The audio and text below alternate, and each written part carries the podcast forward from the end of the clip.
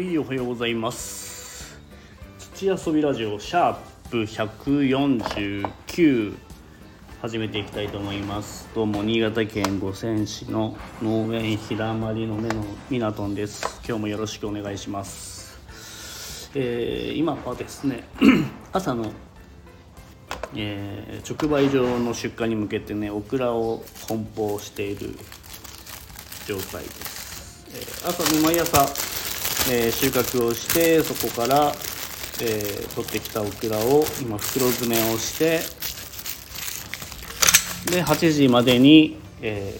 直売所の運ぶコンテナを、え農協のね施設に持ってってでそこから直売所に運んでもらうみたいな形なんで、えー、毎朝ねこの時間は、えー、こういうふうに梱包しております、えー、意外とね8時までの納品っていうの意外と大変なんですよね。朝ね、まあ、一応5時前4時半ぐらいからね動き出して、えそこから収穫したりしてで1時間ちょいで収穫終了してそこから、えー、持ってきたものを袋詰めするっていう流れなんですけどその前に、えー、田んぼにね水を夜から入れてるところとかを止めに行ったりとか、えー、なんだかんだね収穫の前にまた作業が立て込んでたりするので、えー、意外とね朝はバタバタするんですよね。はい。で一応今日のテーマみたいなものはあれなんですよね、まあ、ちょっとねオクラを作りすぎたっていうのがあります、えー、昨年がですねなかなか収穫量が見込めず、オクラの出来もね今年に比べるとあまり良くなくて。でちょっとね少ない、えー、時期とかもあったりして収穫量が。なので今年はねちょっとそれじゃいかんということで増やしたんですよ。そしたら予想以上にちょっとオクラの出来が良くて。それでねちょっとね逆に取れすぎてるという形でね。ちょっと焦ってはいるんですけど。なかなか大変です。まあ、取れることはね嬉しいことなんですけどうん。基本的にね僕はこうオクラは朝の仕事だけなに絞ってやるようにはしててで日中はいろんなこう田んぼの管理作業だったり、えー、草刈りとかあと水管理あと同時並行して、えー、この時期はユリの収穫ユリの球根収穫もねあったりして、えー、日中はねオクラにえー、かける時間がないのでこう朝だけの時間でなんとか収穫出荷まで持っていける量にしてるはいるんですけどこれがまたちょっとね取れすぎて大変なことになってで日中のねこう仕事もままならないぐらいになってきてるんでちょっとこれじゃいかんということで。来年はねちょっと減らさないといけないかな。って感じで。えー、ユリのね球根収穫もあったりあと今ねこう父親が、えー、ハウスの方の切り花の担当なんですけどそこでもねひまわりとかユリが取れたりしてて、えー、父親もねそっちの方で手一杯になったりしてて。なので、ね、特に今年はねもう35度とか6度は当たり前のぐらいの、え、気温になっててここ数年もずっとそうなんですけど、まあ、そうなってくると農産物もね一気にこう収穫時を迎えて、えー、一気に来ちゃうっていうのがねあるんで今年はそれが本当に重なっちゃって、えー、結構バタバタしてます。これね意外とねこうなっちゃうとね大変だなと思って、えー、なかなかこの作付けのね計画もそうなんですけどまあ、その年のね天候なんて全く読めないじゃないですか。である程度まあ本当に基本的なところは決めないといけなくて、えー、決めるんですけど、えー、去年の出来が悪かったって今年ちょっと増やしたっていうところで作ってしまうと今年みたいに本当に暑くて、えー、一気にねこう収穫物がこう取れ始めるってなってくるパターンもあったりして本当にこれはもう予測でしか考えられないけどなるべくこう予測がね 現実と近づけるようなねこう計画を立てていかないといけないのがまた難しいとこなんですけど。いやちょっとね参ってますね。こうお盆前に、えー、なんとかねいい仕事を終わらせこうある程度の仕事を終わらせていかないといけないっていうのがあって、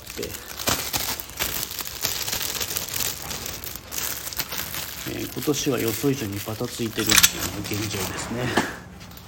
はい。そんなこんなで、えー、難しいですね本当に。オクラは本当こう順調にこう取れ始めてただ1週間前ぐらいからねちょっとね一気にこう直売所の方も皆さんこうね一気に収穫が始まったっていうことで値段の方も安くなってきて、えー、なかなかねその時期ってこう直売所自体がですね、えー、今僕が住んでる五泉市じゃなくてえ新潟市の方にあるんですね。で車で行くと大体50分ぐらいかかるところにあって。で運搬の方は近くのこう農協の施設の方に運べばそこまで、えー、まとめてトラックの運転手さんが運んでくれるっていう流れなんで直接直売所に出荷しなくていいっていうのがねメリットで。で僕の住んでる五泉市よりももちろん新潟市の方が栄えてますのでで人口の数も全然違うしで直売所のねこう規模もすごく大きくてで集客力もかなりある直売所ですね。で農協が運営している直売所になります。なので、えー、毎年この時期にオクラをこう直売所だけで出あのー、出荷っていうかね全部販売しきるっていう状態なんですけど今年もかなりやっぱり、売れ行きが良くて毎年、えー、かなりねこうお客様が入ってくれるので、えー、売れ行きはね本当にいいんですけど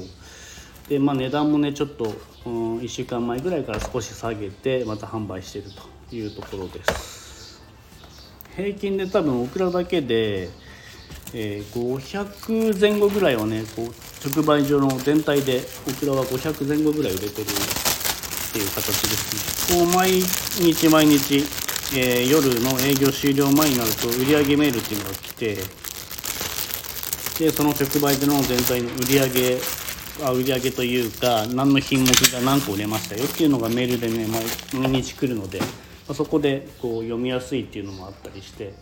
で自分が出した農産物が売れると1時間ごとにね今何個売れてますよっていうのがね随時リアルタイムで届くのでえー、ある程度のこう計画とかねあ今このぐらい売れてるから明日このくらい出してもいいかなとかっていう計画も立てやすくてかなり、え、便利な機能もね ついてるので、え、すごくありがたい話でね。自分の中でねこう計画も立ててたりするんで。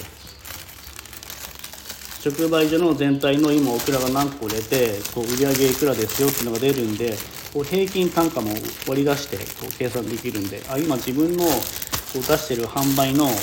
値段はあちょっと高いなとかあちょっと安いなとかっていうのを計算もしやすいので、まあ、直接足を運ばなくてもいけるっていうのがメリットなんですけどその分やっぱり直接行けないなかなかこう行く時間がないっていうのもあって、まあ、それもデメリットの一つですね直売所が遠いっていう。なので本来ならやっぱりお店にねこうちょこちょこ見に行ったりしてあ今自分のオクラはこう他の人の、えー、オクラと比べてどうなのかっていうのをねこう随時見ることがなかなかできないっていうのが、ね、デメリットになってきます。でそこに来て仕事も立て込んでてなかなか行く時間がないということで、まあ、本来日中もね行く時間はあるんですけど結構ね日中行っても朝のうちに、えー、ほとんど農産物が売れてしまうっていうのがあるので朝結局朝一で行かないと意味がないっていうのがねこうあるんで。またこの直売所のこう販売の難しいところでもあるんで、そこを数字だけでとりあえず追っかけながら今出してはいるんですけど。まあそういう面も含めてえ、ちょっと試行錯誤しながらやってるという形です。はい。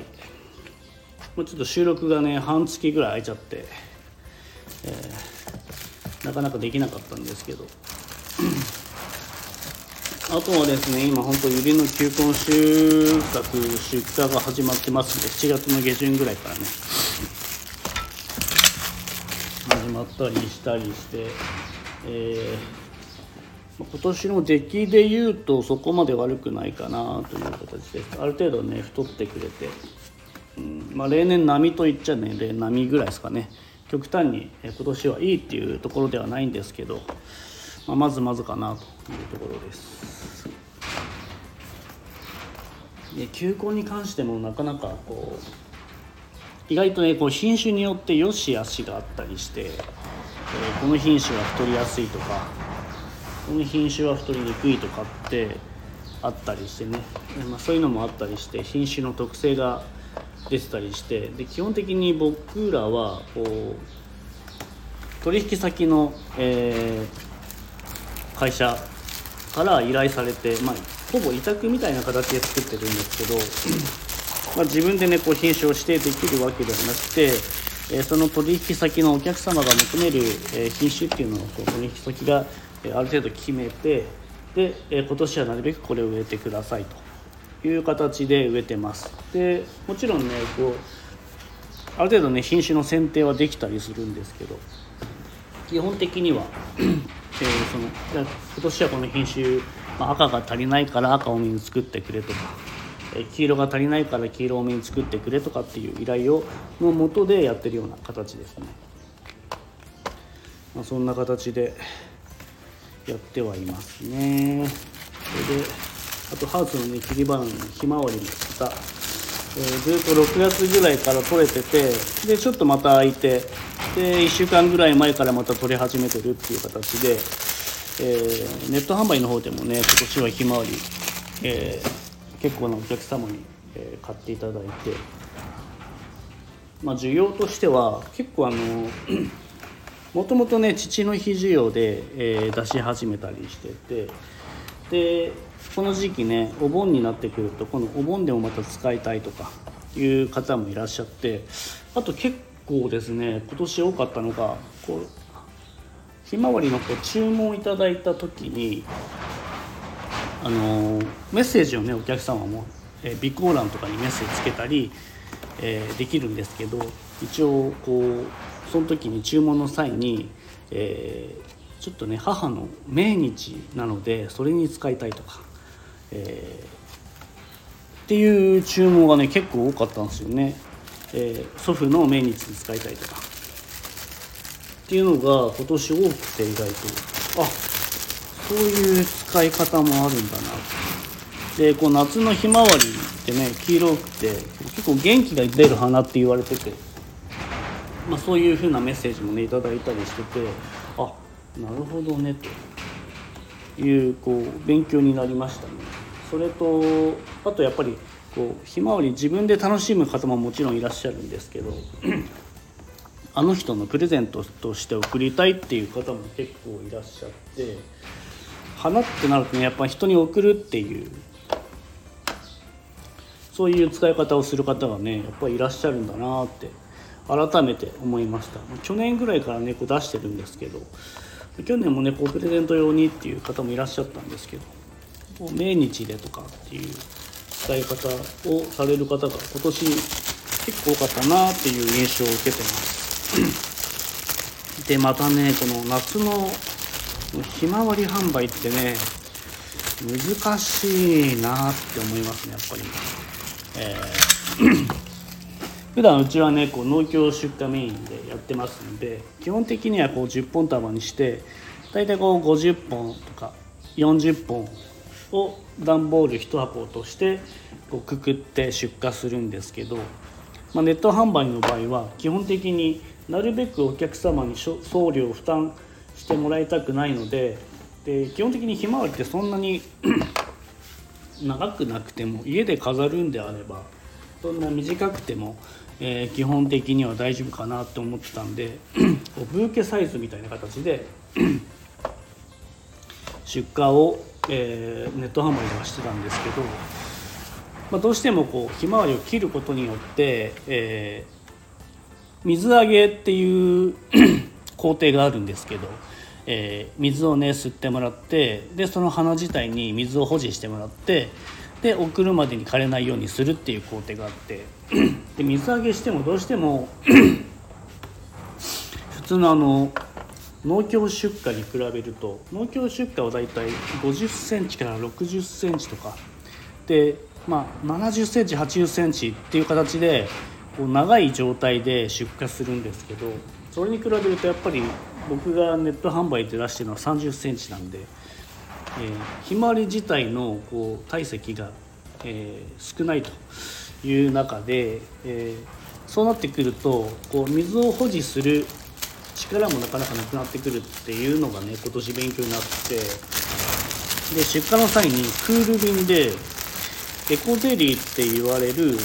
ひまわりの根元にこう水と同じ成分のゼリーを、え、くくってあげてそれで到着するまでになるべく弱らないようにしてこう出してるっていう方法をとってるんですけどどうしてもやっぱり夏の生花なので気温もあったかいしクール便では送ってるとはいえ あの道中とかねこう僕はもう発送してしまったら、えー、あとはもう 運送会社さんのねこうさじ加減であったかいとこに出してる時間が長かったりとかっていうねこう長かったり短かったりとかもうそこまではもう管理できないんで難しいところで12件ねお客様からねすごいもう到着した時にしおれてましたっていう クレームを頂いてしまったりとか、えー、いうのがあったりしたんですよね。で一応万全の体制でやれることはやって、えー、発送はしてるんですけど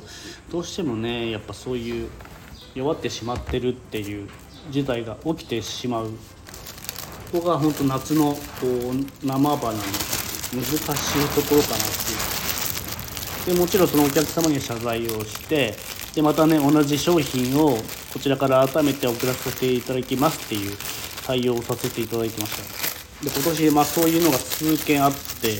あちょっとね申し訳ないなっていうところがありました、まあ、せっかくお客様がねこう楽しみに待っていただいたのについて箱を開けてみたら弱ってるというところで多少どうしてもひまわり弱るんですけどで水揚げすればある程度すぐねこう茎の方をカットして、えー、花瓶に水を入れて水揚げしてもらえれば あの復活するんですけど、えー、あまりに弱りすぎてしまっているとこう復活しない場合があるっていうのがあるんで、えー、そういったね、えー、お話を数件ちょっと頂いてしまってあ、まあ、ここはまた難しいところだなっていうところをねすごく痛感しております。で今年の6月からえっと今までに加えて、まあ、九州は今までこう発送から到着まで2日間九州沖縄北海道かかってたんですけどそれに加えて広島の一部とかあと、まあ、高知県とか、まあ、高知県九州なんですけどもっとねこう2日かかる、えー、地域が増えてしまったっていうところもあって、まあ、注文いただいて2日間かかる、えー、お客様も何件かいただいて、まあ、そこがまた難しいところかなって正直思ってますね。あの なんていうんですかね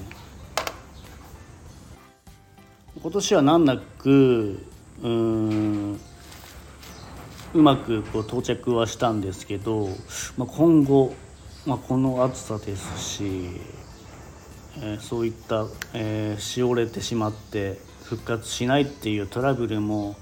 こう出てくるのが一番ちょっと怖いなっていうところがあります。なので、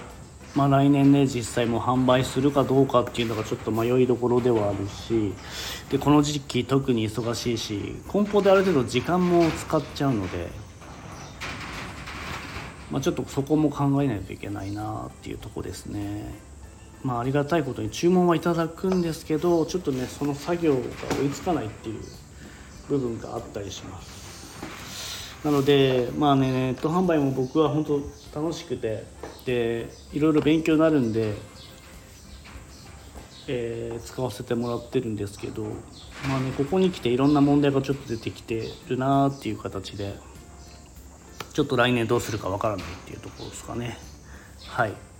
ということで今の現状をちょっとね簡単にベラベラとお話しさせていただきました。最後まで聞いていただいてありがとうございました。また今日も、えー、今度は水仙の球根の選別したりとかユリの